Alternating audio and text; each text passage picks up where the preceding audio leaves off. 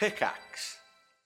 And so the tricky thing, though, is that, like, this translation that Zell alluded to, that there's, like, there may be some amount of scientific truth out there, but when it comes to applying it to our individual situation, like, that's where things get tricky. And there we go. Okay. Hey. Welcome, everyone. How's everybody doing today? I'm good, thank you. Good. How good. Are you? I'm glad you did it, finally. It's nice to have you. Um, so... Welcome, everyone, to week three. So I, I noticed we have a new face, so I think we should go ahead and probably do introductions. But before we do introductions, let's actually start to think about... Um, so we'll have Miss Astrox introduce herself, and then what we're going to do as the group is try to orient her to what we're doing here. So if y'all remember a little bit about like what the scope of this is, what the goal of this is, what our responsibilities are, um, because I'm sure y'all can imagine it can be a little bit strange to come in, you know, after we've gotten started, but you're still totally in the early phase. So it's like not a big deal at all. So um, what we ask in terms of introductions is why don't we go ahead and introduce ourselves, and then um, we can share a little bit about what's, you know, where people can find us. So like what kind of streaming we do, what kind of content creation we do. And um, if there's anything in particular that you want to work on over the next few weeks, we can sort of share that as well. So I'll go ahead and, and uh, you want to you want to start? Sure. Why not? Welcome in, everybody, to the, you know, beautiful Miss Astrox. All right, welcome. No, I'm kidding. But um, I'm Miss Astrox. I'm a Twitch partner, Twitch ambassador. I've been streaming for six years now. It's been a very long time. And I usually play video games. That's my main form of content, but I'm diving into more lifestyle, mental health. And I'm really excited for everything that has to come. So usually I stream late nights because I work full time at Tiltify as their community manager. So that's where you'll catch me in the daytime on their Twitch channel, talking with different charities and different fundraisers. And for the next few weeks, I want to prioritize understanding my feelings more and how to combat imposter syndrome, because that's what I've been struggling with lately. So that's my goal. And I'm happy to be here. Thank you so much for having me. Welcome. Thank you so much for being here. Who's going next? Uh, I can go next. Um, so, hello everyone. Uh, my name is Michael, otherwise known as Smirky. Um, I've been a decade-long content creator, uh, L G B T Q I plus, variety streaming, specialized in a game called Toontown, which used to be a former Disney M M O alongside games like Club Penguin and Pirates of the Caribbean Online, and like back back during your early childhood, if if you know, you know. Um, but basically, um, I love playing games with other people, multiplayer games, interactive experiences, with a bit of sprinkle in single player, you know, games and a variety of genres as well, whether it's like a party game or R P G game or anything like that. Um, and I also do a bit of charity work as well, and I fundraise on platforms like Tiltify. Um, to raise money for lots of amazing causes that are important to our community.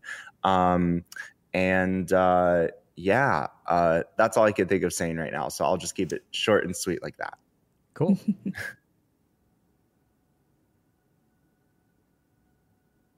Okay. Uh, I'll go next. Or no, you got it if you want. Do I sound okay? I didn't get to do an audio check. I do? Okay. Sound good. Uh, hi. I'm Metric Seconds, reporting live from stolen Wi-Fi outside of a pharmacy. Um, I uh, recently damaged a tendon in my foot, and uh, walking has not been fun. Um, so my folks helped me with it, and uh, that's why I'm not home. But uh, I've been streaming for almost six years. Uh and uh, specialize in strategy games, especially Darkest Dungeon. Um, recently switched to variety, and uh, yeah, um, overall feeling the burnout from doing one game a lot, uh, and kind of trying to figure out where to go from there. So, great. Hello. Um, my name is Ruby True, and I stream um, wellness, mindfulness kind of content. Um, I stream A S M R and sound baths. Um, yeah, if it's relaxing and it's chill, then it's basically my jam. And um, yeah, considering that the content I stream, I I was thinking about this earlier this week. I want to say stop saying I suffer with or struggle with. I have anxiety um, and A D H D. I don't struggle or suffer with the, either of them. That's something I'm really working on saying out loud, and uh, yeah, just learning to manage those things and help other people have good lives and uh, manage those things themselves. That's my aim.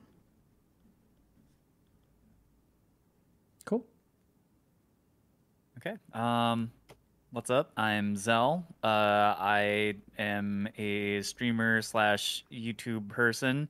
Um, most people have seen me from various things like Offline T V or All Chat back when that was a show at uh, Riot Games, and uh, have done work in the Magic the Gathering space as well, and um, been featured on uh, YouTube channels like the Command Zone.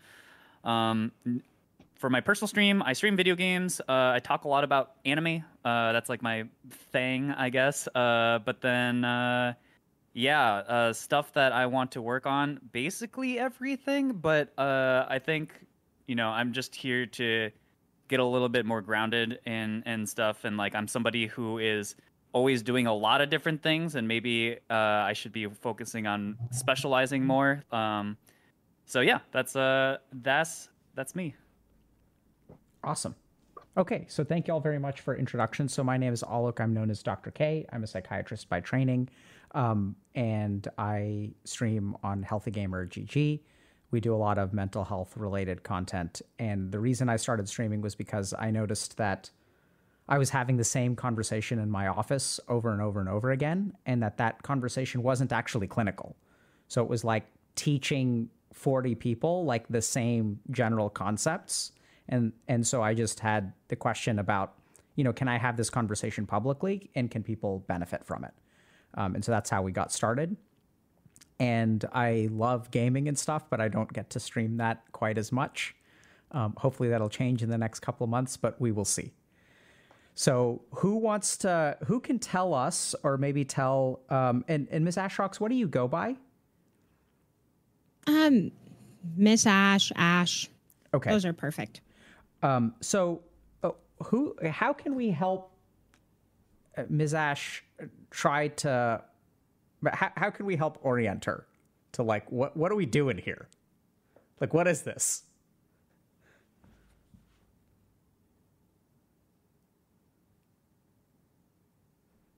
We're developing tools to overcome our hurdles as content creators, like, emotionally and, and dealing with the stress of it all, I guess.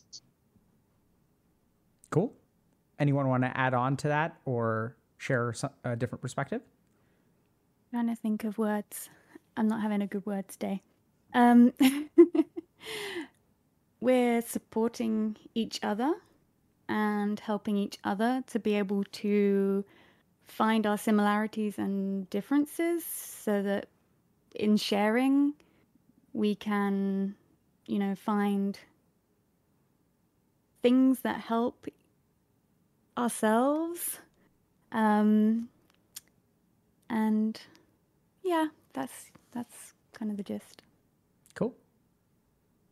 Yeah, and there's a variety of different topics that we're discussing in pursuit of that, I guess, goal to kind of, um, you know, better, but to, to kind of, I guess, like relate to one another, have discussions about like, uh, the, the realm of content creation. And, you know, there are different things that we all go through. Each of our communities are unique. We all come from different backgrounds, things like that. Um, but in that we can also, um, find things that are really meaningful to each of us, um, through a lot of the conversations that we do have here. I think I'm caught up to speed. I got this. Awesome. You got this. So what about this. some of the particulars? Like, who's responsible for change in the group? All of us. Our, yeah, yeah, all of us, right? I don't know. What was what was Ash about to say?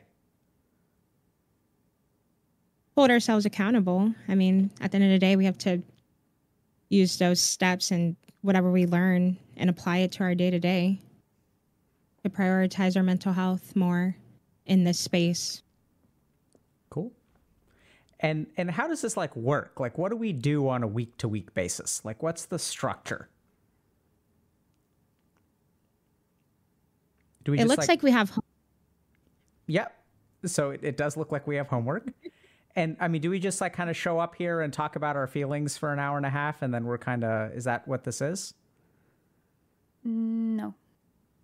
What is it then?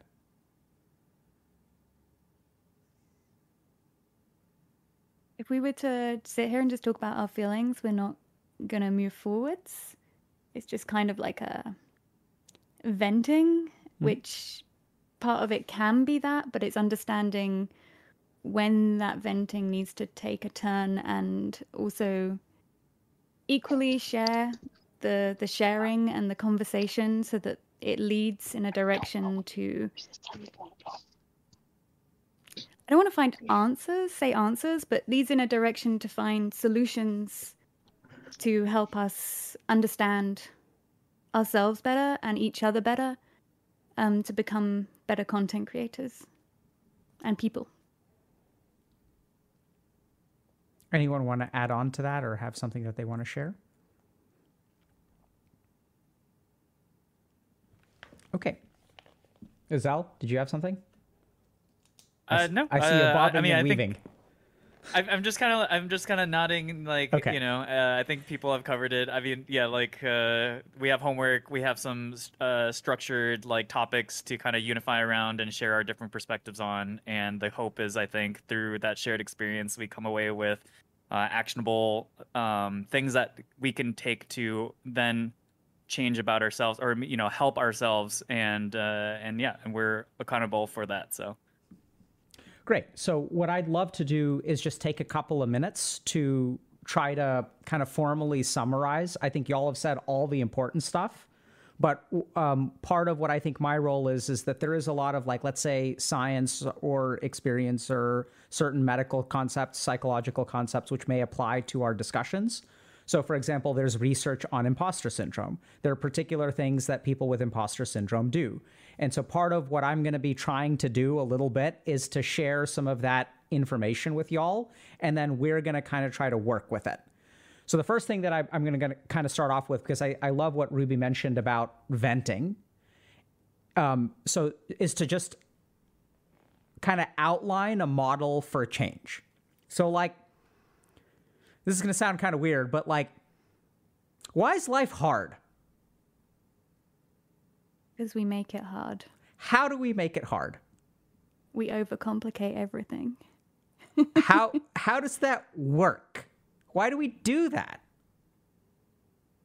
What's the difference between me overcomplicating something and me simplifying something, therefore it becomes easy? Like, why don't we just make everything simplifying? Why don't we simplify everything and make everything easy for ourselves? Because we I want think... better for ourselves, honestly. Okay. And and I think we expect things to go in our way every time. Like every situation, we expect it to go our way. And when it doesn't, then we break down. And then we don't know how to kind of compile those feelings. Okay. In my opinion. Okay, great. I know that happens to me. That's personally. Awesome. I mean, not it's not awesome. I, I, I have this yeah, problem yeah. where when someone says something insightful, I applaud it, but oftentimes what they say is like negative. So it's not awesome that things fall apart for you, but it's awesome that you're articulating that and understanding that. So I apologize for that. You're fine. I was going to uh, say, oh, yeah. oh, sorry. So, no, you, you got it. You got it.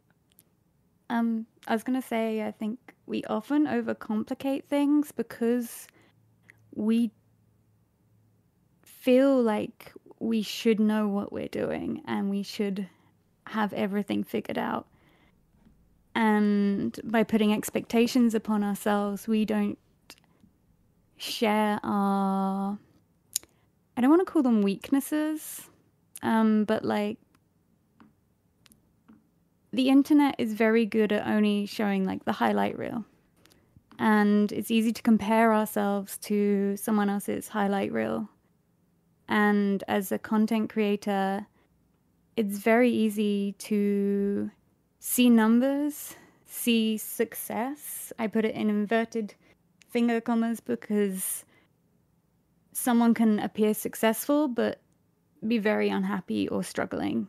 And I think that's where, as content creators specifically, we overcomplicate things because we don't reach out, or people believe they should be in a better place, they live up to their name, or and things like that. So it can be a quick spiral. Yeah, I think to kind of add to that a little bit is just like, we go through life without any sort of comparison point. You know, we can only experience the things that we experience, and therefore, like, it's hard to go through and understand success metrics that work for you, that will work for everyone, right? So it's not like it's not like a math problem, right? Like, the key to success isn't this thing that you, it has like unified rules around it. And so, yeah, I think we we overcomplicate things because, you know, we are complicated people, and uh, you know, no solution kind of applies to everything about us specifically. Uh, really. And so, like, I think that's what the overcomplication comes from, is that we try to apply our unique circumstances to potentially simple problems and overcomplicate them that way. So I've got a question for Zell or anyone else. So he says that, like, you know, we have no, like, we only live our life, right? Like, I don't, so as he put it, we have no points of comparison. Where do our expectations come from? I think they come from, like, media consumption, right? That's uh, I think that's part of it, is like, we consume uh, media on the internet or whatever, and we apply that stuff, uh, whether consciously or unconsciously, to our own lives, and then we create expectations around them. Also, just through lived-in experiences through the people around us. So, like, we take in things from our family as we grow up, or our friends, and those give us, you know, small comparison points as well. Um, so, honestly, just life around you, I guess. Okay. So, like, I'm going to kind of point out something that I heard, and I'm curious what y'all think about that. And we're going off on a tangent, by the way. So, Zell's saying, like, life is hard because we only live our life, but we have these, like, we have no, like, points of comparison, right? We can't live in someone else's shoes. So we can't sort of figure out a universal formula for success. But what we need, and so that's why life is hard, because we go, like, looking for things, but we, we have our own unique bundle of advantages and disadvantages. And yet we create expectations based on things outside of us. So, like, how, what happens when we do that? Like, if I'm a unique person who has advantages and disadvantages, I have a particular spawn point, right? When I rolled this life on this earth, I got a particular gender, a particular race, a particular ethnicity, a particular location, a particular socioeconomic status, a particular set of parents. And then my expectations seem to come from people that are not in my specific spawn. So what does that do for us? Like, what, what happens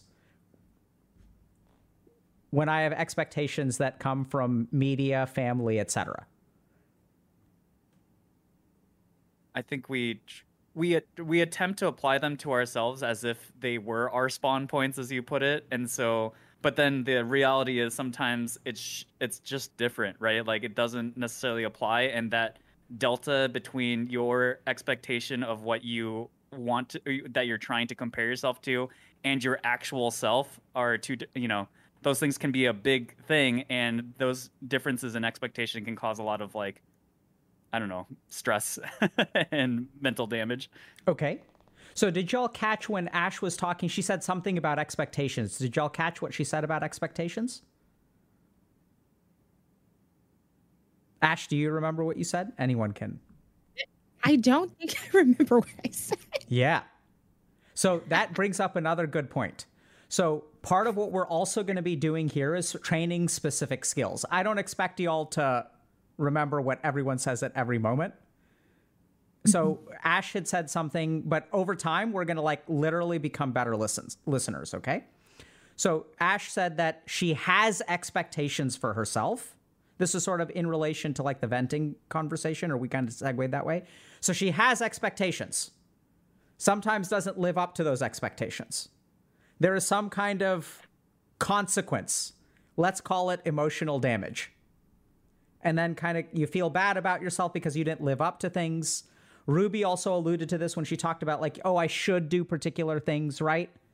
And when I hear a should, I hear an expectation. Y'all with me there? Those two are the same things.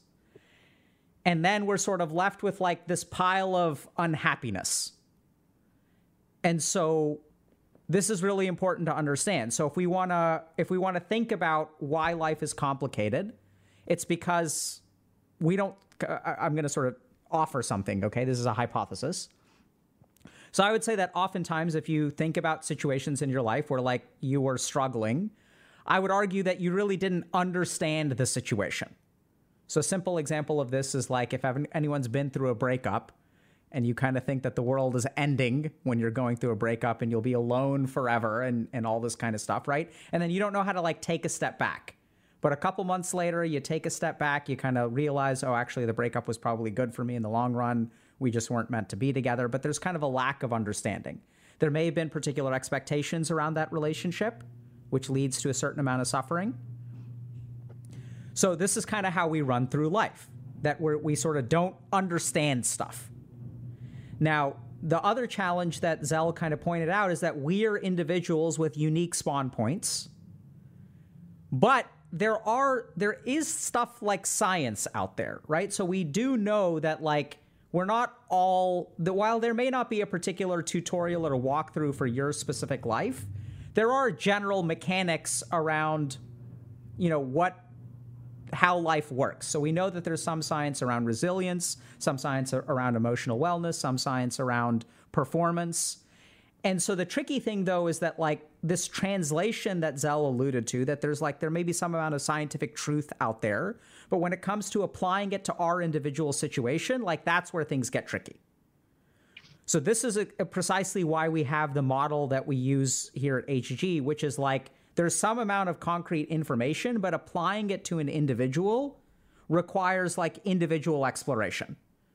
And so what we're trying to do here is applied learning. So as opposed to reading a book, which is a one-size-fits-all solution, or just going on a personal journey, whether that's a personal journey that's like spiritual and I'm hiking in the Himalayas, or I'm seeing a therapist, or I'm just like, you know, journaling for a long time. What we have is a unique opportunity where we can work with each other so people can like piece together their experiences. Right, so I get the sense that all of y'all have probably struggled with expectation, but we can sort of like talk to each other. And the other really interesting thing is that, I don't know if this kind of makes sense, but is it easier to see the problems in your thinking or easier to see the problems in someone else's thinking? Someone else's. Absolutely. Someone else's. That's how I am anyways. Oh yeah. Right? And so the cool thing is that Ash may be talking about all these expectations that she has, which are like completely like based on inappropriate things that media has put in her head. And the four of y'all are going to be able to see that as clearly as day. Ash isn't going to be able to see it. The cool thing, though, is that once you see it in her, it's going to be easier to see within yourself. So the problem with solo exploration is that your mind is biased. So what we're going to try to do is inquire with each other. We're going to try to bring stuff out of each other, but in doing so, we're going to understand, like, the rules of the game. Make sense? That's kind of what we're doing here. Last point that I want to mention about venting. So why we don't, this isn't about venting, but venting has a very important point, which is that when we're emotionally activated, it's harder to see things clearly. So we are going to vent some, but the purpose of venting is very specific. It's not venting to nowhere. It's venting to decompress some amount of emotion so that we can see things clearly, so that we can understand, so that we can simplify and ultimately make our life easier. Does that make sense? Mm-hmm. Okay. I'm going to try to summarize with a formula, and we can, to support this formula, we can offer citations from science or ancient spiritual traditions or clinical work. Y'all tell me if you want more detail on any of those realms. But here's basically why life is hard. The first thing is we don't understand what we're doing. Avidya, or ignorance, is the root of suffering. And like, once you understand stuff, I don't know if y'all kind of get this, but like, once you understand something, things become just easier, right? Once I understood that, oh, like, you know, whether it's a video game we're playing, once you understand the rules, it's like, now it all makes sense. So understanding is going to be our, our key goal. What gets in the way of understanding is a compromised mind. So when our mind is not functioning clearly due to emotions or other kinds of things, it's hard to see things. So another role that we're going to have is to try to purify our mind so that we can look at things clearly. And once we can look at things clearly, we can understand things. The other problem that we run into is that how does our mind become impure? So we've already figured that out, because when we set an expectation for ourselves that's unreasonable and then we fail to live up to that expectation, what does that do to my mind? It causes emotions and things to get in the way of you seeing clearly. Exactly. Right? So expectation, not living up to expectation, results in emotional damage. Emotional damage impacts clarity of mind. Impact on clarity of mind leads to a lack of understanding of like what we're doing. Okay? So then later, maybe now, maybe later, we'll see. We're going to dig into like, where do expectations come from, and how can we on an individual level start to understand, okay, like what are like, How, why do I expect this from myself? And we'll discover a lot of other interesting things. Like there's a hypothesis that having an expectation is the source of suffering as well. Make sense? Questions about any of this? Because that's what we're going to try to do, okay? So we, we do have homework, so I'm going to kind of pivot to that for a second, and then I'll offer a couple of options about how we want to spend our the, the next hour, okay? So we had homework, which was assigned. Um, Ash, if you didn't do it, no big deal. Or if n- no one did it, that's totally fine too. Not a big deal. But generally speaking, uh, the homework, that the time that y'all put in between sessions will just help us advance things quicker. Okay? So our homework for the week was to think a little bit about, uh, do y'all remember what it was? Um, yeah. yeah. It was, what do you want and what is holding you back? Great. So why don't we kind of go around for show of hands who had a chance to do the homework? Okay. So let's just start with the three of y'all then. No big deal if you didn't get a chance to do it. So why don't y'all share with us in like two to five minutes, like a summary of what do you want and what's holding you back? And for Smirky and Ash, what I want y'all to do is pay attention to what they say. And I want y'all to think about, okay, if our goal today is to like understand what we want and what's holding us back, what are some common themes we can explore at the end of this? Like y'all are going to give us the direction or give us options for the direction. Okay. Take it away. I'll go first. So um, when I think about what's holding me back, um, I kind of have this fear of the blank page. Uh, Whether it was like, you know, in fine art or writing or, or anything creative, the moment I start, it's like, what's the point if the outcome is not going to be the result I wanted? And being result oriented basically just stops you before you really get there. Um, and uh, I mean, part of that expectation problem in and of itself is, Uh, I was one of those gifted kids who was told that they were going to go change the world and stuff. And uh, yeah, that did not happen. So, um, I mean, the gifted programs are really, really good for setting up really bad depression cases decades after. Uh, I'm sure tons of people could associate with that. It, it, all they told you was you're super smart and you can do anything. That's not true. I mean, you could be smart, but you can't do everything. Like, it's, it's just not happening. Um, so the moment that I hit something that I can't do immediately, it's overwhelming. Um, and uh, so just like initial difficulty, breaking it down, um, I immediately say to myself, well, you're supposed to be smarter than this. And, and that ain't true, uh, I guess. Um, there's also uh, one thing that my one of my best friends told me is I struggle with my follow through. Um, like, so committing to making like TikToks every week, or, you know, making sure that I'm on time every stream, or, or um, eating right, things like that. It, it, being in the schedule and, and making sure that it gets done. Like, I want those things, but there's always something in the back of my mind that says, oh, it's okay. You know, you, you suck at this anyway.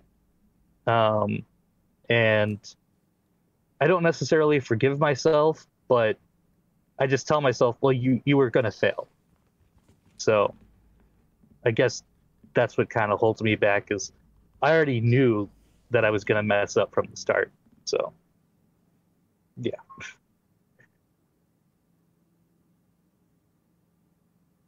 How is it, what is it like to hear Metric say that? Hard.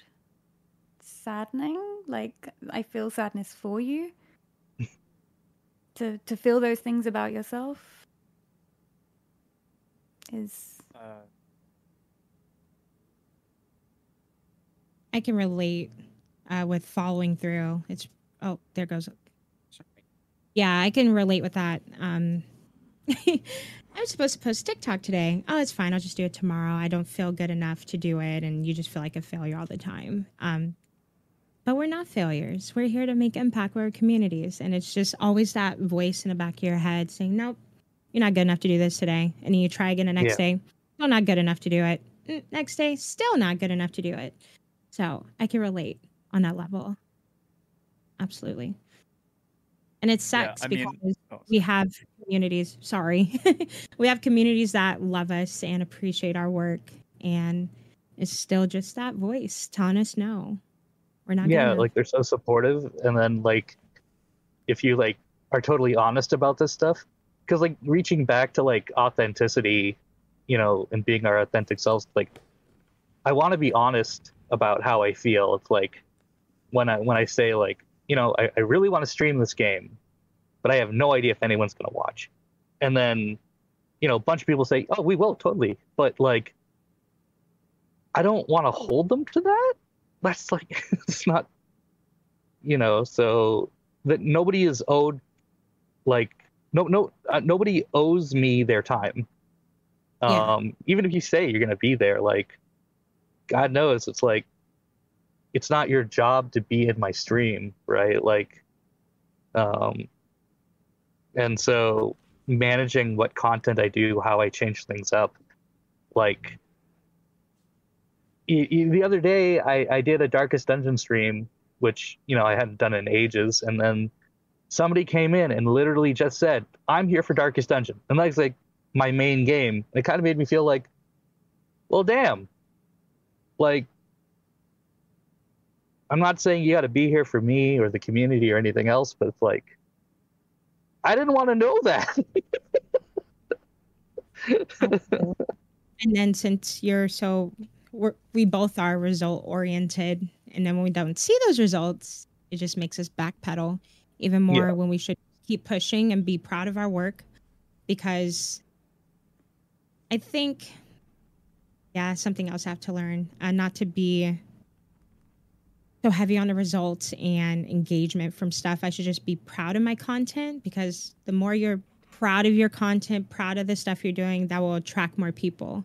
Because you have to be proud of yourself in order to succeed.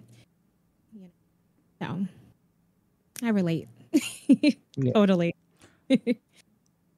Okay, so I'm going to... I guess one... Oh, so one thing I forgot to include, I'm sorry, was...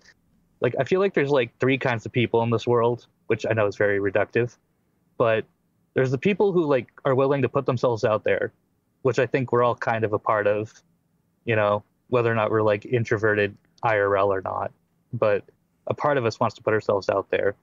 There's people who like more or less consume and judge, and I'm not saying it's necessarily a bad thing, but you know, they're they're relatively quieter. Um, and then maybe they don't want to be like, you know, public creators or whatever, and that's fine. But there is a sm definitely a smaller group of people on the other end who they only publicly put anything out when they need to tear something down. And that's like, for folks like us, that's like the one thing that we have to work around. And, you know, a lot of people say, well, if you're not willing to take like trolls or whatever, then you can't be doing this. But there is like a certain limit to how much you can take. So sometimes when I'm thinking about trying something new, I think about like those people more than, say, a normal consumer of content, because I'm more worried about them. Right? So, yeah. Anyway. So I I'm going to actually give y'all a choice. So I, I know that we just have done one person's homework review, but I I'm tempted to kind of go off on this tangent of expectations that we should put on ourselves, this idea of being a failure, this idea of being results-oriented, but I'll kind of leave it up to the group. Do y'all want to dig into that, or do we want to continue talking about homework? Mm, I'm kind of on homework, but there's okay. others. Like, what do others want to um, do? Homework. I think I love homework about everybody else. Okay. Great. So let's continue with homework then.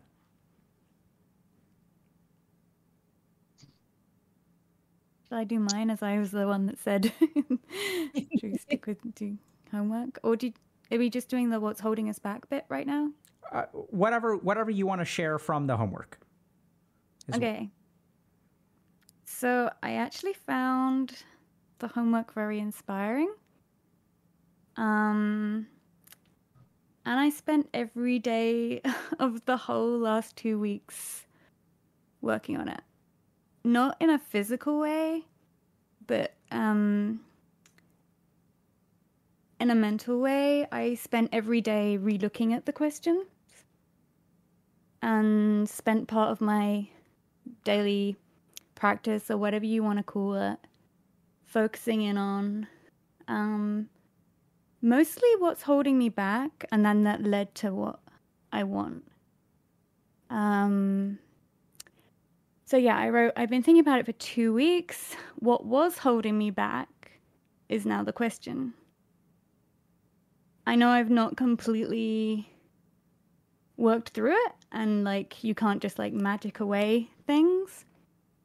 But um, it's very similar to, to Metric and Ash. Um, what was holding me back was fear and self-judgment and finding excuses, allowing others to affect my emotions. Um, I've recently just sold my house, and I've moved back in with my parents for a short intermission before I move to another country. So I'm in a different space. Um, which throughout my yoga and meditation practice, because not having private space, um, I found quite quite hard to to get back into that practice. Um, so I got myself back into my some meditation practice, um, some asana, and some pranayama, and taking pride in the knowledge that I have and the things I worked on prior to this point, and knowing that I can, because what was holding me back was not being confident in my own knowledge that I actually have. A bit like how Doctor K is saying, how does that feel to hear someone else say those things about themselves? And it, it hurts, and it's sad. Like, it makes me sad to hear someone Um, effectively like self-sabotaging in, in in ways. And I have this practice of saying the things that I'm feeling out loud to myself and then imagining if someone else was saying that to you. And I wouldn't let them. If all the things you're saying to yourself, you wouldn't let someone else say to you, then why are you letting them say them to themselves, say them to yourself? And this is something that I preach. And I realized that I, I can never be, I, I'm a human being. I can never be perfect. Um, and this is a mindset that I've spent my whole life kind of going, mm-hmm, and then like pulling myself back out of again and then going in and, And I can be in that mindset whilst I'm on the hamster wheel and getting nowhere. But I feel like I'm trying to find or starting to hit that place of, is it eustress? Um, and I forced myself to make a Instagram reel that I'd wanted to make for about two years. And it performed better than any of my other Instagram reels because it was authentic. And I'm doing that thing again where I nearly cry about like something um, because it's it was authentic and it came from a place of um, passion, I guess. Like you, people could tell from the reel, I hope, that it means a lot to me. And yeah, it was scary to press post. But posting it almost felt like ripping off a Band-Aid and opening up a new book of content creation for myself. So yeah, that's the two weeks. Um, when I did my coaching with one of your coaches, Doctor K, they would leave me homework and then they'd be like, okay, you've gone on to the next homework and then you've gone on to the next homework, because once I something clicks, like I have to keep going on it, but that's how I can easily get on the hamster wheel again as well. I'm very aware that like I can, I can take that feeling, and I'm I actually wrote down like maybe it's dopamine chasing as someone with A D H D, and then I lose the direction. So I'm I'm trying to think about this differently and focus on it differently. So yeah, that was that was my homework. Awesome. How did people? Uh, how do y'all feel listening to that?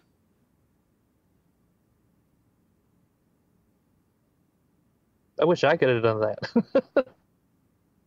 So what is what, what is that feeling, Metric? Uh, not envy is not appropriate. I mean, I'm happy for her because like envy implies like like I don't know. It feels like it takes away from the person who achieves something. Um, so if it's so, if it's inappropriate to have the feeling, use the word inappropriate, right? Right. If it's inappropriate um, to have the feeling, that means you're not feeling that, correct? No, it's not that. It's more like, I mean, I want that too, but how do I? I don't know if there's a word for, you know, a positive feeling of wanting the same, if there's a word for that. So mm-hmm.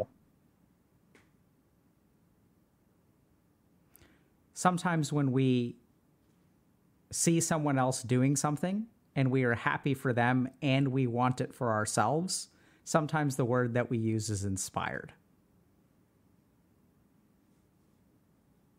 Is that what you're feeling though, Metric? Are you feeling inspired? Yeah. Yeah, let's see. Any other feelings? I mean, it, it's easy to go back on myself and be frustrated and think like, well, you know, why can't I think like that? Why? I mean, it's like, what's holding me back? It's like, oh no, I did the thing again. So, um, I don't know. Okay. Uh, yeah. All good stuff. We'll, we'll get, We'll figure it out, Metric. Any other, any anyone else want to share their reactions to Ruby's sharing?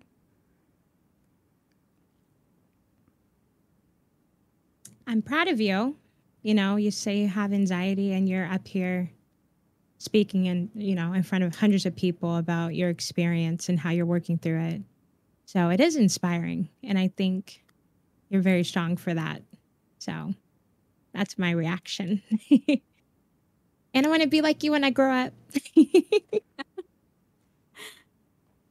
But it, it is hard, you know, allowing, I mean, we're, we're content creators. It's hard not getting feedback or, you know, seeing troll messages and not getting engulfed with them and allowing that to stop your content creating. So I'm proud you posted that reel. There's plenty of content pieces I've been thinking about for the last six years and I'm terrified of it.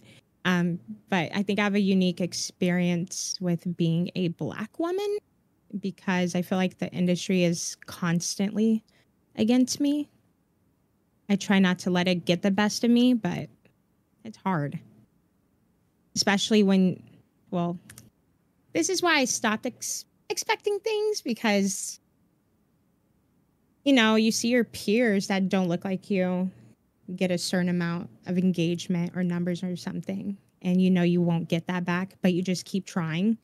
So that's my constant struggle, I think, in particular. Um, that's what's holding me back. So that's my quick homework. Actually. Okay. Straight up, the first time I ever heard of you was the trolling that you received when you were doing G T A R P, which was like was all something. racially motivated and everything. And I was just like, oh, absolutely. No. Like, so. Yeah, and it's like, I'm doing ten thousand other wonderful things, but that's being highlighted. Right. Of course, I right. post it's like, awareness, yeah. but yeah. And, and I mean, it's like, yeah, the, I would rather have found out about you through, you know, something positive that happened to you or something that you did rather than like, you know, something that just sparked outrage across Twitter. So, but that's right. how this works too, I guess. So, yeah. yeah and it, I'm in a constant battle of, do I share this to spread awareness? I mean, people know these things happen to us, but I feel like I have to continue to talk about it because people still don't believe, like, oh, how are you getting racially targeted in games? I'm like, what do you mean? Don't you live in this world? It happens to us. No, I'm always in a constant battle of, do I post? Do I post this? Should I share this? And then I'm, I have the mindset now of just not feeding into the hate and sharing it, just sharing my wins, the positive things, and keeping up with that. But does someone want to fill us in in terms of what what we're referring to? Like what happened? Oh, what what happened? Mm-hmm. Okay, um, I was playing G T A R P. Yeah, totally. I was playing G T A R P in a new server. This is my first time doing R P. I was really excited. Um, I'm not sure how I was targeted. I think the server wasn't really protected, so anyone could join it. So I was playing as the E M S, um, and I was picking up a body on a street. And I got ran over by a truck. And, of course, there's in-voice, in-game comms. So they were just screaming, hard E R, hard E R, over and over and over, and screaming my Twitch name. And then it happened a second time on a different day after alerting the server admins, hey, something's going on here. There's somebody targeting me on my stream. They see it happening. Happened twice. So after that, it did blow up because I posted the clips on Twitter and then I joined NoPixel. So something good came out of it, but it just sucks that I had to be seen in that light, you know, and being vulnerable. So, yeah, that was my first time being targeted. It actually happened again a few weeks ago when I was playing The Forest, and they have these illegal mods to install in The Forest, I guess, this old game. And the same thing happened, a bunch of horrible things that I don't even want to repeat. But yeah, I don't know if it's through Twitch or through what, where I'm being targeted. But yeah, those are just the only two instances it happened in six years. So I'm happy about that, but still traumatized by it. It's terrifying on online games, but I just keep pushing. I hear things every single day. It's ridiculous.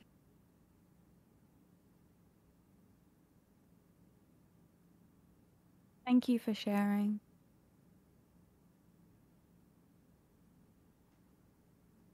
So I have my own struggles on top of being a marginalized creator. So yeah, how is that fair? I don't want to say struggle. I don't want to say struggle. I don't want to say struggle. It's just something that happens. But that's why I try to just keep good people around me, stay positive. Of course, I'm going to have bad days, and that's normal to have bad days. And I want to share when I have bad days and be transparent with my community. Hard. It's just hard. If it, if it helps you, if you want to laugh, one time one of my mods told me that he doesn't see color, and I was like, "Don't give me that crap." And he's like, "No, no, no, I'm actually colorblind." And I was like, "Oh, oh, see, that's funny." So there you go. Zell, you want to share uh, your homework? Uh, sure. Um. So, yeah, like, uh, things I want, I guess, starting off with that. Um, I think for me, it's a lot of just, I want to make stuff that I'm proud of. I think a lot of the work I've done um, thus far has been good, but... Texting privacy policy and terms and conditions posted at text plan dot U S. Texting enrolls for recurring automated text marketing messages. Message and data rates may apply. Reply stop, opt out. The pandemic has been hard on all our kids. New studies show more than one in three children who started school in the pandemic now need intensive reading help. That's right. Millions of kids in kindergarten through third grade in the United States cannot read at grade level. Here's the good news. Your child can be reading in just thirty days, guaranteed, with Hooked on Phonics. Even if your child has been struggling, Hooked on Phonics will teach your child to read in just thirty days, guaranteed. And right now, you can get started for just one dollar. Text the word GRADE to three two three two three two right now. Hooked on Phonics is highly effective and incredibly fun, and everything can be done right from home and in less than twenty minutes a day. For more than thirty years, Hooked on Phonics has been the proven learn-to-read program that kids love to use. Text GRADE to three two three two three two and teach your child to read in just thirty days, guaranteed. Text GRADE to three two three two three two right now and get started for just one dollar. Text GRADE to three two three two three two now. Text GRADE to three two three two three two. Like, I specifically, I also want things that, like, are my responsibility of things. Like, I've been part of a lot of other big projects around me. I'm, like, one of the people in it. So, like, you know, I was one of the founding members of Offline T V. I was, uh, you know, a talk show host on a show owned by Riot. Uh, you know, I was a guest on this other show that, uh, you know, is now big. And so, like, a lot of my success, I feel like, has come... Uh, from kind of being in the right place at other people's point of journeys. And so for me, a lot of what I want now is, like, I want to prove that I can do it myself and that I have stuff that I can show the world that uh, that I'm proud of. Um, I want to have fun. Uh, you know, like, I, I want to enjoy the things that I'm doing. I want to uh, not worry about finances in, uh, you know, as a content creator. Um, and I think, like, part of what's tough about being a content creator sometimes is, like, you want to be not results oriented, but at the end of the day, you know, we live in a society where, you know, money is at the end of the day important, and, like, you can't, you can't ignore that. Um, and that's part of, like, the, probably for me anyways, like, that's part of the, the ticking cycle of, like, what creates these expectations. Um, in terms of uh, what I want to focus uh, or, like, what I want to work on, what I struggle with, or what I, you know, have a challenge with, um, for me, it's uh, like kind of like what people are saying, like, kind of commitment. But, like, for me, I think one of the hardest things was is now that I'm kind of on my own and trying to prove to myself that I want to make my own content and stuff like this, that uh, it's hard to choose a path.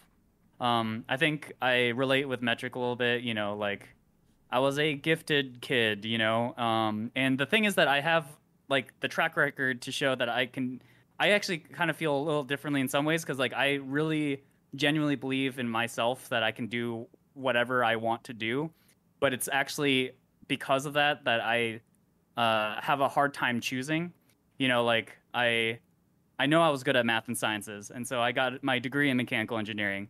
But then I liked making video content, and so my first job out of college wasn't that. It was to make videos for an esports team. And then, like, you know, I and then I started playing competitive Smash, and then I, you know, like, I, I just jumped around to thing to thing, and, like, um, and what the end result is now is that, like, I'm really good at a lot of things, but as a content creator, I think it's important to have, like, your main thing that you're known for, and so... Um, personally speaking, that's like a challenge for me. Uh, another thing I struggle with is just like asking for help from people, I think, too. Um, you know, this is for specifically content creation. It's made it hard to, uh, like do collabs. Cause, um, I think like talking to other people about, uh, content, uh, is difficult for me. Um, in general, I think just, that's just like a life thing for me is just like, I've kind of always relied on myself, and again, part of that like belief that I can do anything is that I've shown to myself over time. It's like a it's like a reinforced behavior for me that like I know that if I work hard enough at something, like I will be able to do that thing. Um, and so on that front, it also makes it more difficult to like ask other people, you know, for either friendships or collabs or whatever. Um, and then the last thing that was kind of on my well, actually no, this is. Part, just another list, uh, part of the list, but life balance as well was uh, something that I struggle with, where it kind of content creation always feels like this one hundred percent or zero percent deal, where you're either maximizing everything that you possibly can, or it's kind of not worth doing. You know, like for example, if you made a YouTube channel and you posted one video uh, a month starting out, it probably doesn't feel like enough compared to like someone on a weekly schedule or on a daily schedule. And like, especially because like content these days is oriented towards uh, consistency at like a rapid pace, you know, like most of the big channels, when you're competing against, um, you know, people who with a lot more resources than you, you know, they have teams of editors who can pump out video after video after video. And so like, you know, um, and the truth is that that's just, that's just playing the numbers game. And like, uh, I think there was a video that Ludwig put out that I thought was really insightful about content creation, which is just like every every YouTube video, every content piece that you put out is a lottery ticket. And so the more lottery tickets that you put in, the more likely that you're going to succeed somewhere along the way. And one of your lottery tickets might win. And so like it kind of feels like, again, it's kind of like, well, is it worth it to just pick up one lottery ticket a week? Or if I'm going to make lottery tickets, I might as well get as many as I can to try to maximize my percentage, right? Um, so that's definitely like a thing that goes in my mind about life, uh, life balance.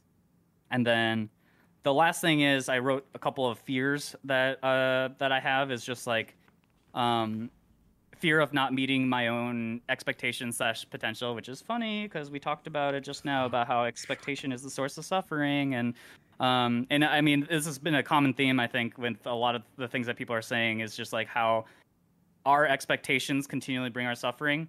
Um, and the the trouble I have with that statement a little bit is like I feel like I'm conflicted because on one hand, these expectations I feel like are necessary for me to feel like I'm working uh, on something that I can be proud of, because I feel like if I don't have any expectations, I feel like I can't.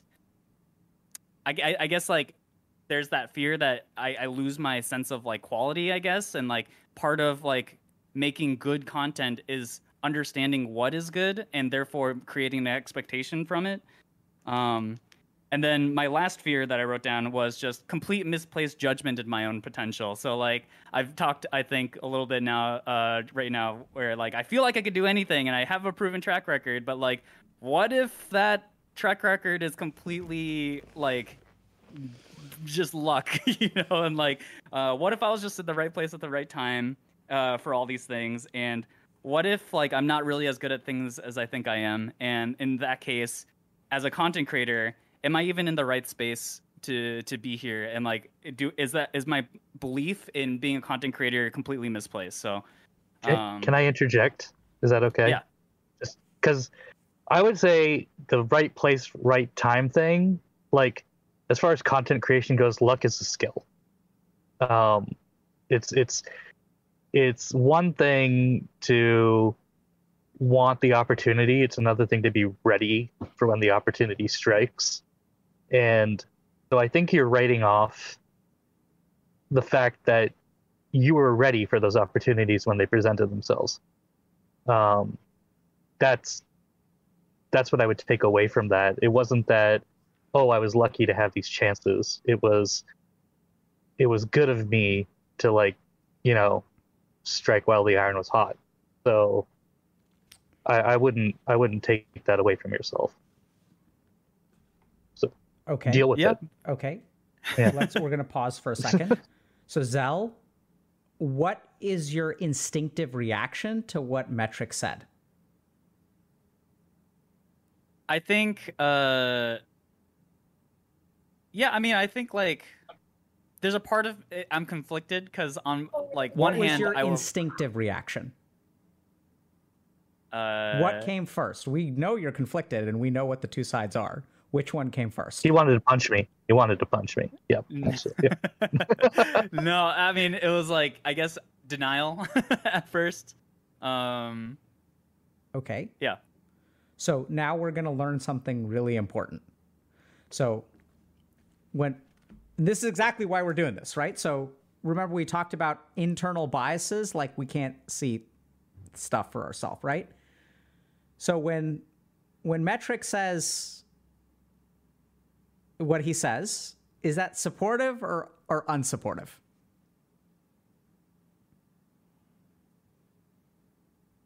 Supportive. Supportive. Is it validating or invalidating? Uh, mm, I think that's up to Zell, right? What? Would that be up yeah. to Zell? Or... Sure. But what do y'all think, though? I would say on the surface, it's invalidating what Zell's expressing. But underneath, it's a, it's kind of, if it, it's like you say, it's up to Zell. If it hits the right place in Zell, it could be validating, but... Did it hit the right place in Zell? Okay, so we're going to do a little experiment, right? Zell, bro, this sounds terrifying, man. Because here's what I'm, here's what I'm hearing, okay? I'm hearing that, like, objectively, you have a ton of successes behind you. Like, you ran a podcast for freaking Riot. You're one of the founding mem- members of O T V. Like, that's amazing, man.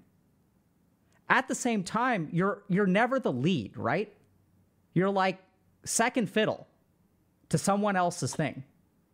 And so what I'm hearing is, like, did you just get, like, did you, because we're talking about lottery tickets, did you just win the lottery a couple of times, or is it, like, really you? Is it your work, or did you just get lucky?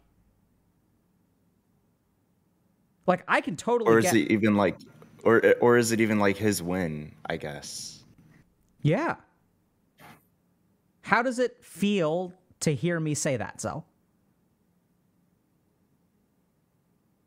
Uh, I don't even know where to begin. I mean, like, y yeah, I feel. Yeah, I'm. I'm not sure. I, I'm actually. I'm not actually not sure. Yeah. Um. Right. So maybe we'll run a couple of predictions. So. What I'm imagining, the reason that you have trouble answering it is because it's bringing up a lot of conflicting feelings. So on the one hand, I'm guessing that you feel heard and understood, but you also feel terrified because maybe I get it. And what if it's right? And so, like, maybe we're on the same page, but the page that we're on is not a good page. It's a crappy page, but we're there together. How does that, is that what you're feeling, maybe? Like, resonate with you, not resonate with you? Yeah, I think that resonates a bit, you know, because, like, uh, yeah, it feels like, yeah, I mean, there, there, there might be some truth behind it, and it might be a tough pill to swallow, potentially, but also at the same time, yeah, it, like you said, it, it does feel like you're on the same page, I guess. Okay. Yeah. So now this is really important, right? So are y'all hearing... I'm thinking about how to ask this. So right now, Zell is conflicted. When I say what I say, Like, let, let's let's try this on for size. Actually, I, it's going to be facetious, but Zell, you should believe in yourself. You can accomplish anything that you put your mind to. Thanks, man. I believe in you. You're amazing. You've done so much awesome stuff in the past. And, like, if you've been so successful, how could you not be successful in the future? Believe in yourself. You were gifted from day one, remember? So so this is where... I mean, that that wasn't really fair. I'll, I'll, I'll try to do a, a, a, a... Metric did a far more authentic job. So my point is this. When we're struggling, like, there's something that kind of bothers me a little bit that's going on. I don't know if we're really ready for that, but there's, like, too much false positivity here. Do we want positivity? Absolutely. But there's, like, a little bit too much false positivity. The interesting thing is that the false positivity is not coming from interactions between people. So what Metric said to Zell, I think, is very authentic and very positive. The false positivity is when we're talking about ourselves. And I don't know that we're ready for that yet, but, like, actually, I don't know how to say this, but when y'all tell yourselves, I can do it, what does that do to you?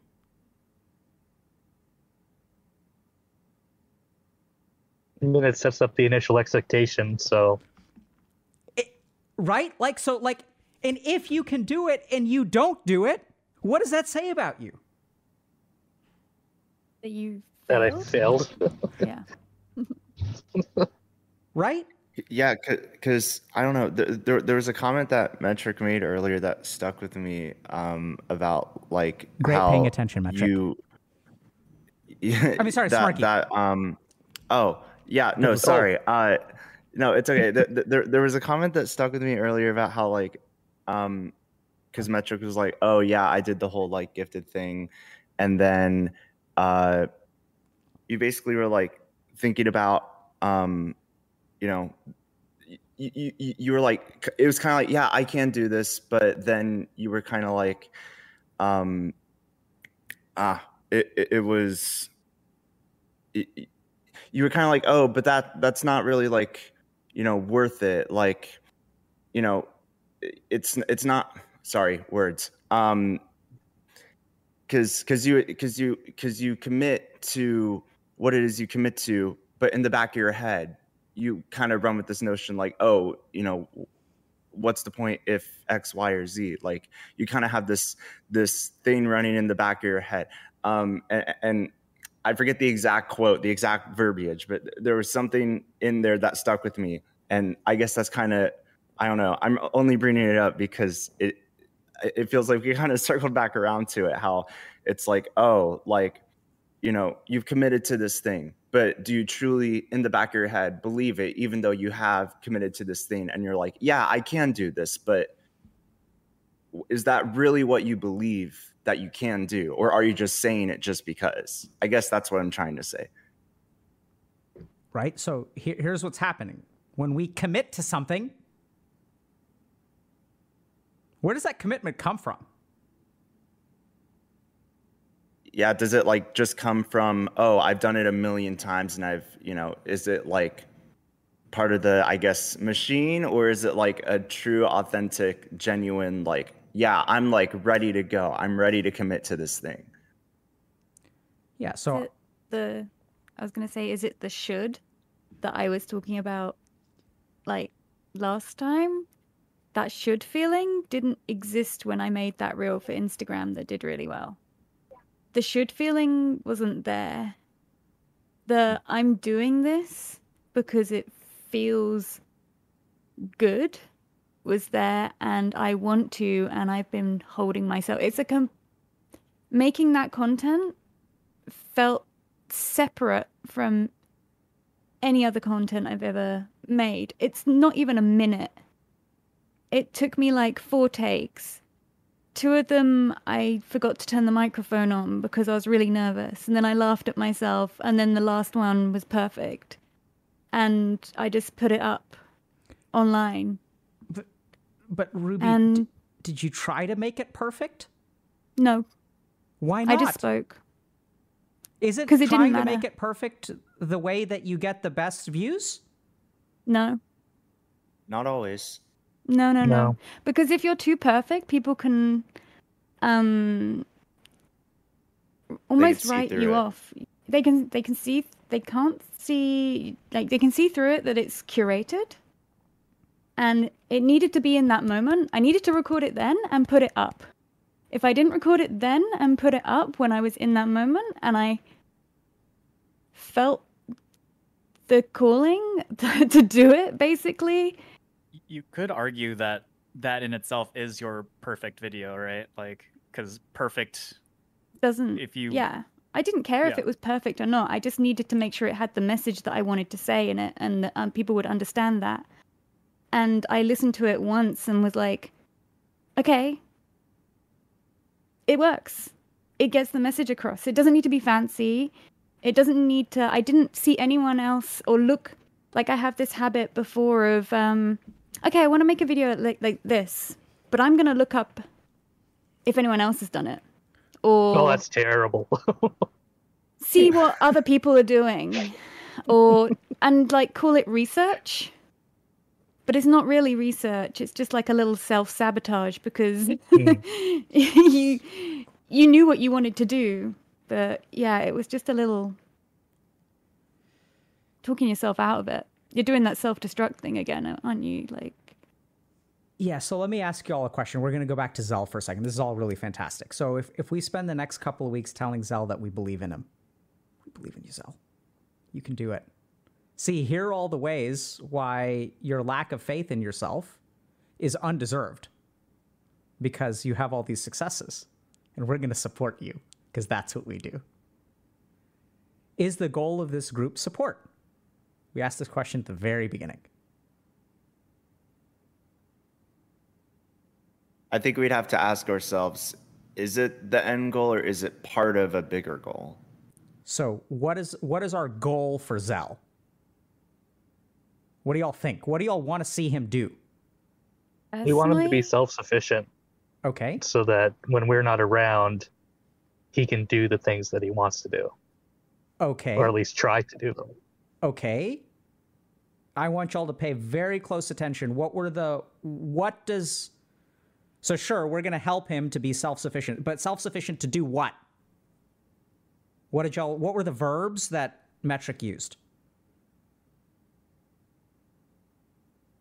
Believing in him? Like, nope, not believing. Like just now? Like, yeah, just now. Like he used the right words. But what were they?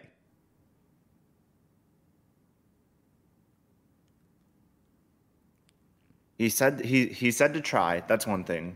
Try. Uh, try to yeah. be selfish. Right? He wants mm-hmm. Zell.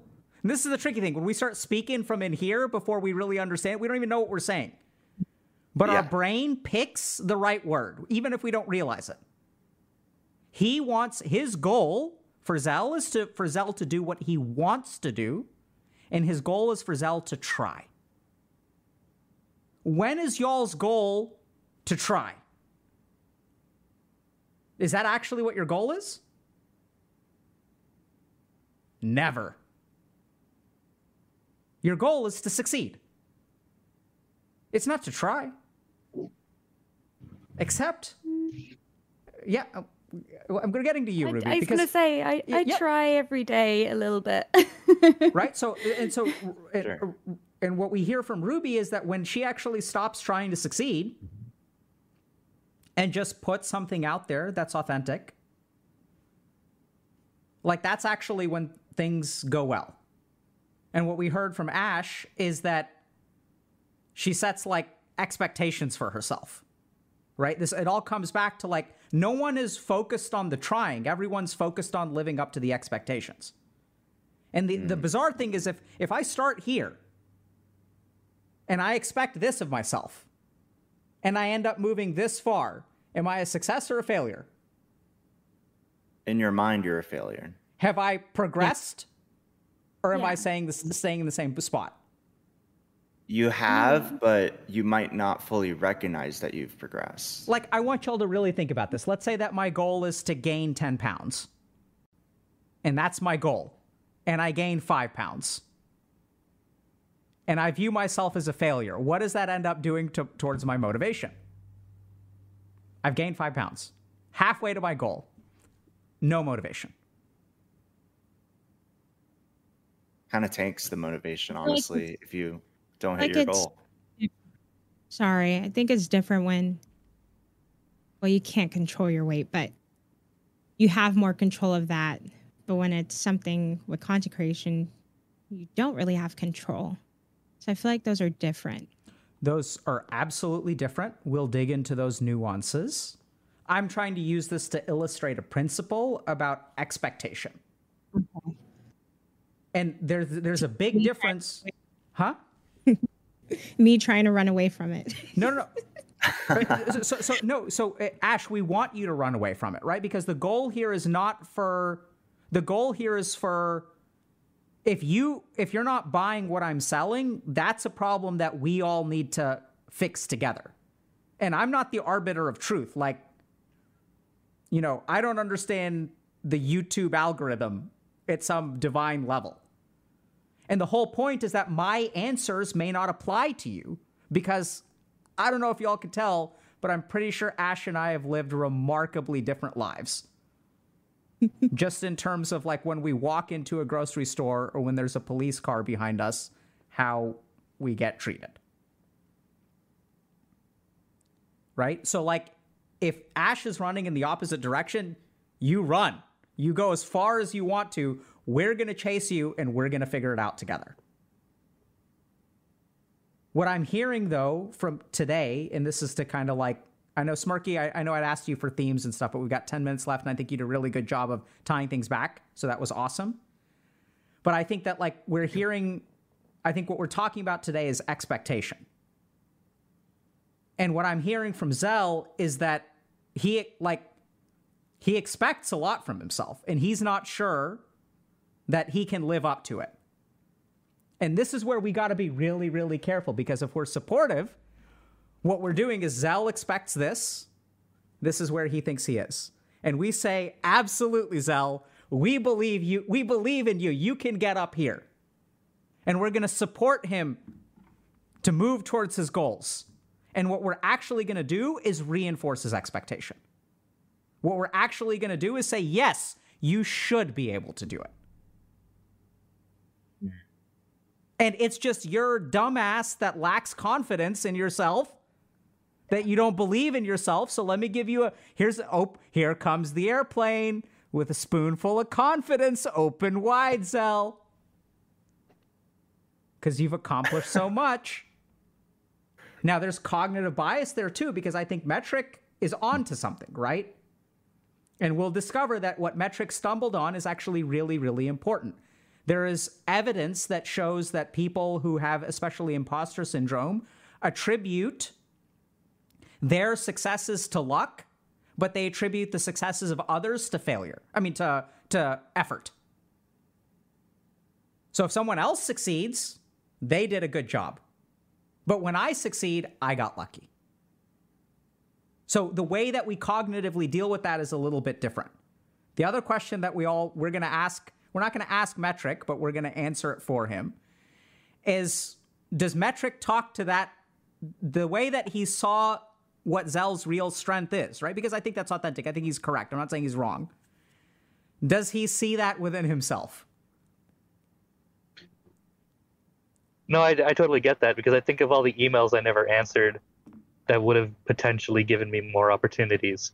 But I was like, I'm not good enough for this. And I just left it alone. And right? I totally self-sabotaged myself. So I know that I did not take advantage so of those things when they came along. This is what's cool. Uh, that we'll get to that in a second. So we'll, can we acknowledge that Metric is going to feel what kind of emotion as he talks about the scenario of not responding to emails? How, how does he feel? What do y'all think? Disappointment. I was going to say, Disappointment. Potentially regret. Disappointment, regret, guilt. Right? And and like this is where things get tricky, because like if we want to be validating, so like get ready for it, okay? Metric, I think you kind of screwed up there, bro. Hell yeah. Now, let me ask you, do you think that just because you screwed up in the past, do you think you're going to continue to screw up? I would like that to not be a pattern of behavior. So, yeah. And so I know this it's sounds... something I want to develop out of. So, yeah. And, and so, like, do you think we can help you with that? I would, I would very much like that. Please. How are you feeling right now, Metric? Um, well, I mean, silly, but also, like, you know, it's, it's, I think in a way we wouldn't be here if we weren't hypocritical on ourselves. Right. So, um, yeah, definitely, definitely the, the do as I say, not as I do kind of thing. Um, Yeah, man, that's hard. So. Like that's because you're right. Like we're all like that, right? So I think me and everyone in this group would like to help you change. How do you feel about that? I would. I would love to take advantage of everything that comes my way. So, so you know. Now I'm going to ask y'all a question. If I didn't say, you kind of screwed up there. What what does me saying that do for Metric?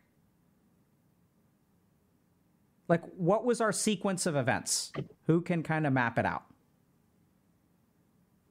It opened Metric up to talk more about the the situation. Like, Metric came back with like a jokey response, but it was like, yes, I did kind of mess up there, and I want to make a change. So it's kind of like a I, I won't turning... say kind of. It was, it was totally. it's it's a turning, mental kind of turning point. It's a... I love that yeah. phrase, mental turning point. But here's the thing. Unless we, like, go to where he is and meet him where he's at, we can't move him forward and we can't get him to turn. If we tell Metric, no, like, oh, like, bad things happen to all people. Like, you shouldn't beat yourself up so much. Like, but he does beat himself up, right? And we say, like, you know what? You're down in the trenches. You kind of screwed up. And, like, we're going to help you with that. We're going to acknowledge that you made a mistake. And so the the the what I want to be careful about here, I know this sounds kind of weird, but, like, when someone kind of screws up and they beat themselves up and they call themselves. So, like, what sometimes happens is we get stuck between not we feel like a failure, but we try to convince ourselves that we're not. And I know this sounds kind of bizarre. But I think actually the right move is to not try to convince people that they're not failures. The right move is to actually say, if you feel like a failure, you know, some of that is a little bit unfair, but if you kind of screwed up, that's okay. And also, like, I don't want the mistakes of the past. I, I don't want you to be afraid of failure. But anytime we try to convince ourselves that we're not failures, what we're actually doing is, like, reinforcing the fear of failure. Does that make sense? Yes, it makes a lot have, of sense, yeah. and I, I I resonate with it. so, Tell yeah. me what what do you resonate Absolutely. with, Smirky? Go. Um, the whole the whole beating yourself up thing. Like, I when, when I think about it, it does help reinforce that fear of, like, well, I don't want to be back in this position again, where I'm internally beating myself up for X, Y, Z. Right, so. And that's something I always, like, struggle with going through, like, school, like, you know, going through college, trying to maintain high standards and maintain good grades and things like that. So I don't know. Um, it's, it's something I can resonate with a lot. Good. Right. Cause that's what it, it's really subtle because, and, and it's not, it's not really our fault because we're never really mm-hmm. taught how to deal with failure. What mm-hmm. we're taught is that you shouldn't fail. Right. So, like, what we're doing is, like, like, you know, it's like we're we're running, like, dodge builds. I don't know if this makes sense to people. Y'all are, like, how much gaming y'all do. But it's like the whole point is to, like, no hit build. It's like a no hit run, like perfection. What's actually, like, sure, once in a while someone pulls that off. But what's, like, a lot better is to, like, go with a healer. Right? And, like, you just acknowledge that sometimes stuff ain't going to work. If we go back to this, the, you know, people were, someone mentioned Ludwig, and Ludwig was like, you know, you're just buying lottery tickets. That's only a strategy if you can afford for lottery tickets to be failures.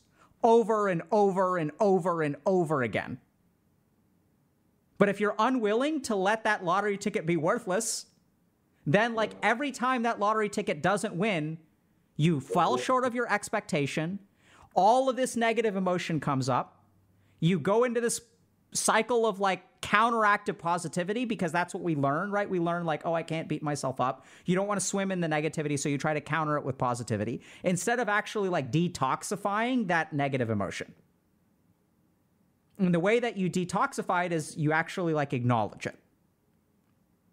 So when people All go right. see... I feel like I, I live in like the space between, you know, learning from a mistake and turning it into a positive, or just wallowing in the failure of like not acting on it. So it's like, it could have been a good thing, but now I've just turned it into a really bad thing and I'm just eating that. So yeah, we yeah. got to be super careful with you, Metric, because yeah. that is the kind of thing that somewhere along the way, your mind is like splitting towards the negative. Right? Yeah. Like you acknowledge that both of those things are there, but you're moving down one path and then that gets reinforced somehow. So we're going to have to figure out how to do that, but we'll help you with that. Cool. So I, I think that, so what, what are like some takeaways for today? Like what are people like getting from this? I know, I know we touched on a lot of different stuff. I feel like some dots are connected, but there's not really a picture. Like, what are people taking away from this? Um, self-toxic positivity. We need to actually acknowledge our emotions and our reactions to our feelings um, and sit with them. Personally, this is something that I was working on myself because I realized that just by asking myself that question for two weeks made me realize I'm reacting rather than acknowledging and then digging a little bit deeper. Why do I feel like this? What is this actually a reaction to? What do I want from this reaction? Why do I feel like this? Like basically sometimes we feel a certain way and we all get all jumbled in our feelings. So we're missing that clarity that we were talking about at the beginning. Um, and just hopefully learning to get more of that clarity. Um, maybe that like expectations rob us of the gratitude of success. Well, insofar as like, okay, that's set up right now. Yeah. Right. Anyone else? Yeah. Like, oh yeah. Like I, I, I, I didn't do my homework because I was at PAX West, but basically I, I feel like I'm still getting a lot out of this. Um, kind of like just diving into it. Um, uh, and I, I, I do like what Ruby said about like, instead of just like being reactive, but actually sitting down and acknowledging your emotions. That's something that I've like, I've, it's one of those things where I like know that it's important personally to like sit down and acknowledge how you feel and not just full, you know, it's it's good to like fully be present with your emotions, but I don't know, for some reason it it's it's a whole nother thing to actually like put that acknowledgement into action. Um so I don't know, that's just something I guess I kind of notice and want to like take away out of the session to like maybe get some kind of action plan going for it. Sure, we'll talk about that, Smirky. Sure, sure. Yeah, I noticed that I'm missing the clarity piece. Eventually, when things don't go my way or, you know, expectations, I just get upset with myself and shut down. And I need to learn how to get out of that rut and just keep moving forward and staying in a positive mindset instead of just going in a downward spiral. Because that's my weakness at the moment. Okay. Something goes wrong. I'm just, it's a bad day. Like it's an automatic bad day. But okay. I know towards the end of my day, I try to just de-stress and think about the positives of my day. So I just need to do more of that. Okay. And just better understanding how I feel. And okay. Stop setting expectations. Yeah. So, so, but be careful because every- hold on a second. So did y'all notice? So we got to be careful. What did y'all notice about what Ash just said? Did y'all notice anything? I noticed yeah. a little bit of toxic positivity slide in there. of yeah you set it's, some expectations of yourself whilst telling yourself not to set expectations, and that you just had to focus on the positive. Try and be better and not always think of the negatives that happen throughout the day. Right. So so it's it, better well said. I, I think I think Ash is moving in the right direction, but I'm glad y'all picked up on that subtlety, right? So we're gonna help her massage that a little bit. Because I think what Ash has learned is, like, I don't know how to say this, but it's like a, a double-edged sword of a strategy. In that in order to combat the tide of negativity, you need something. But it like it she like overcomes the feeling some kind of failure or whatever by setting an expectation to be more positive. So it, it's kind of like we we're, we're going to try to figure out if there's some other way for her to do it. Because there's, I mean, because we don't want to, as Metric kind of mentioned this too, that we don't want to just like go down the downward spiral. And that's what's so hard about sitting with your emotions. Because if we're not careful, we're just going to like hang out with them. They're going to like occupy every corner of our mind and we will spiral down. So it's not, when we say like, oh, just sit with your negative, like that's hard. It's a skill that has to be learned. But I'm glad that y'all caught it. We're going to see, we'll see how that morphs over time. Okay. Anyone else want to share um, a takeaway or anything like that? I'm noticing that everyone's sharing one thing. We don't have to do that, but I think it just sort of feels nice and complete. I just am terrified that there's one person who's like, hasn't really like, is still sort of sorting through things and doesn't have something nice to say. And then they feel like, now I have to say something, but, you know, and Zell's the only one who hasn't spoken yet. So, Zell, if you want to say something, you can, but if you don't, that's okay, yeah. too. I mean, yeah, I mean, just like, uh, I think today taking away just how expectations, um, like when we were all kind of sharing our homework stuff, you know, just how expectations sort of um, damage uh, ourselves and get in the way of... Um, just getting in the way of things. And like, I guess like moving forward, I'd love to see like, I've, because I kind of mentioned this before, but you know, like what level of expectation is good, or w- how do we manage our expectations in a way that we accept them when we don't live up to them?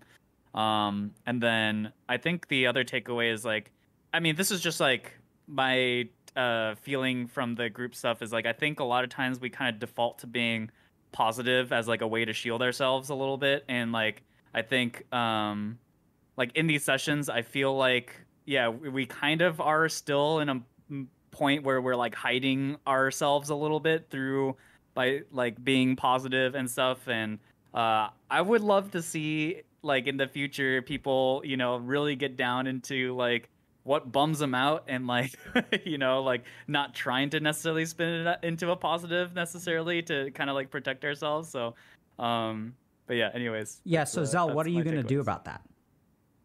Probably ask people to actually dig into, you know, what they what they actually mean and how they actually feel about these things without like, you know, saying the word like, yeah, I just need to be positive, you know. Okay. Like act, yeah. So that that's like that's a responsibility. If you see that happening, you should address it. Right? So I modeled how to do that a little bit today. I'll continue teaching y'all how to do that. But if you kind of like act like, you know, and it's it's okay, like we don't want to be like all negative. Right. But I, I I would agree with you. And by the way, that's completely normal because it's like week three, right? We took a week off. We're still getting to know each other. It's being streamed on the internet. So like it's going to take some time for us to feel safe to kind of get down there. Um, so one tip I'll give y'all for that is when someone shares something negative, because actually y'all do a good job of this. You'll share your negatives. What we tend to do, though, is offer support when someone shares a negative, which is normal, right? Like, yeah. And at the same nod time, nod your head, say thanks for sharing, and yeah. Sometimes just leave it at that. But there's p- more potential there, right? And so that's the key thing: is that if we really want to help someone understand what's going on, when we offer support, there's no follow-up conversation. Y'all notice that? It's like we can say, like we can express appreciation. That's great. I'm not saying don't do that. But it's like, you know, if we say like, oh, like, thank you for sharing. Um, Silence. I've been, I was going to say, I've been trying to learn to not say, I'm sorry to hear that to people because it's quite, no. it's, A, it's not even in my language. I learned it from America. I actually had to learn it. It's something I learned from having American friends. I, when people would say something, I didn't know what to say. And then I realized Americans say this, oh, I'm so sorry to hear that. I'm sorry that happened. Or, but having had it done to me from someone who doesn't use that normally in their language, it kind of feels invalidating or cuts off yeah, the right. negative thing that you just said. So the, what, the hard thing, you know? Yeah. So what we can do is, I think it's fine to express, I'm sorry or whatever. Like, that's not a bad thing to say. It's just, we need to add something to that. And what do y'all think we add to it? Any sort of follow-up question that might come to mind, or I, I, I don't know. Cause sometimes I just like, I sit there and I'm like, okay, but after di- after attempting to digest all of that, what is something that I could pull apart from that? Sure. And for me, I think it just takes a bit longer so, to like get to that point. Absolutely, right? So it's a skill. We're going to work on it next week, okay? So just yeah. a kind of a quick summary, and then we'll offer homework. So first of all, thank you all so much for all of your contributions, because I think that we're learning. Like, I love, I, I could not ask for a better group in terms of where y'all are, because it's great because y'all are authentic, y'all are struggling, and y'all are really trying to figure this out. And that's that's the best recipe, honestly. Because if y'all had all the answers, we wouldn't be here. Um, and and so it's it's really good. I'm, I really appreciate it. I'm confident that we're going to do a couple things. And I apologize, but I think I heard a little bit more from Metric, Ash, and Zell. But in my mind, there are a couple things that I want to happen by the end of our time together. I want Metric to no longer, or not no longer fear the blank page. You're going to be terrified of the blank page. And I want you to start doing whatever you want to on the blank page. Even if you're afraid, even if it's going to fail, even if it ain't going to work, I want you to not let the fear of the blank page control you. For Ash... Okay. I hate to put this expectation or goal on you, and I recognize I'm making a mistake here, but what I honestly, in my heart of hearts, what I want you to do, when Ruby shared that she had made an Instagram reel, you said that there's something I've wanted to do for six years. Nothing, if there's one thing, uh, what I want to do, this is not an expectation on you, but what I'm going to try to do, have no idea because you've been trying for six years. So what can we accomplish in six weeks? Probably not enough. But what I'm going to try to do is help you do whatever that is. I have no idea what it is. I have no idea if it's possible. But in my heart of hearts, what I want to do is help you move forward in that way. And for Zell, the concrete thing that we're going to get you to do is ask for help. Okay? So, like, I don't know how we're going to do that, but it's going to be all... A- yeah. For Ruby and Smirky... Sorry, I don't have something for y'all yet. I get the sense that Ruby's like on her journey. We'll see, you know, wh- where something comes up. And Smirky was a I'm little... I'm aware it can fall apart at any time. Great. So we're, we're waiting for that to happen. No, but, uh, you know, it. And this is where sometimes there's uh, things in group have to be a little bit uneven from a week to week basis. But over time, we're kind of thinking about those things. OK, R- Ruby gives me hope, which is, and that makes me happy. Good. But I'm not trying to put pressure on her, but I like that. Yeah. To say. So in terms, you don't put pressure. Sorry, you yeah. don't put pressure on me though, because part of my realization recently is I am just a human being, and so if things do fall apart, I know I can learn from that, and and like I know that sounds too positive or whatever it does right now. Does it sound too positive? Not really. No. Like I can have a bad day, and I can, but. And I can have bad times, but I don't feel pressure because I am just a person. And by having a human moment that's not the best, that can be inspirational to you as well. Great. Right. So we want to be careful about toxic positivity, but positivity is not toxic. Right. So like, I, I think that those kinds of authentic positive shares are like good. So last thing to consider, Um, just to kind of recap. So as we were talking about, why is life hard? Because we don't understand what on earth we're doing. Makes sense, right? As we get more experience, as we figure things out, some things become easy. Some people never figure things out, and so they continue to have problems. So what makes it hard for us to figure things out? We're, we have a mind that's cognitively biased. A lot of times those biases have to do with emotions that come up.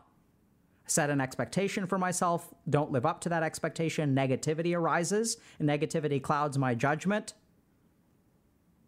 I can't figure things out. I repeat the cycle. So now the question is, where does that expectation come from? So we explored that a little bit, but what I want y'all to do is be more precise.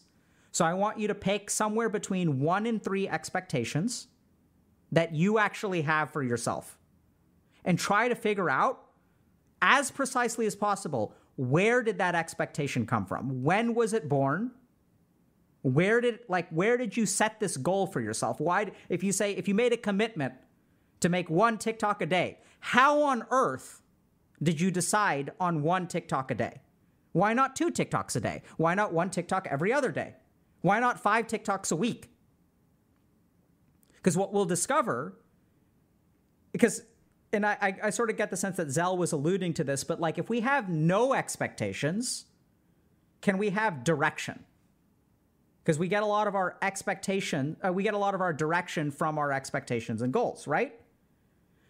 So expectations are normal, like our brain will make them, so that's okay. But we need to be more sophisticated in the way that we create expectations for ourselves. Instead of having them automatically like media influence plus parents. And like that's a terrible recipe for expectations.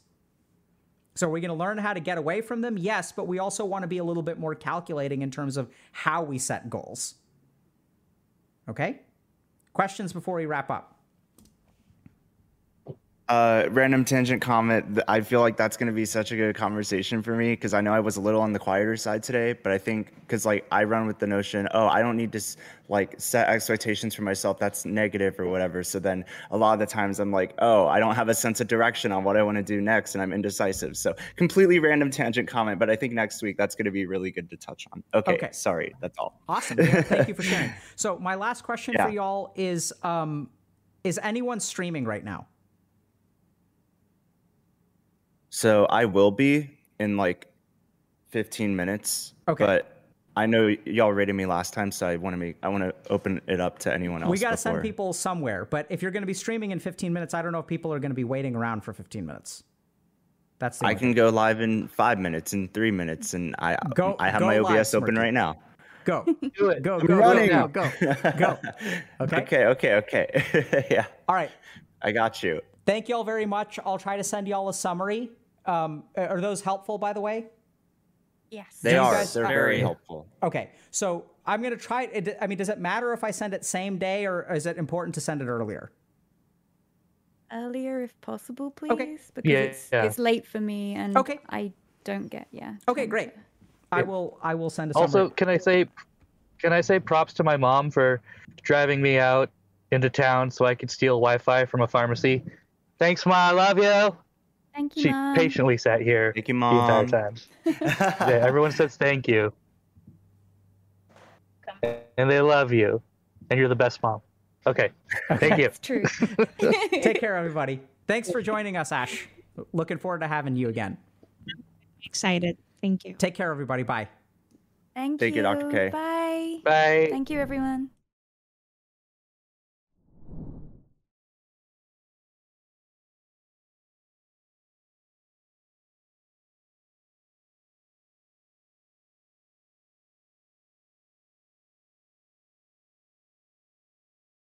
Right now, Amazon is offering some amazing extra perks that come with a job offer.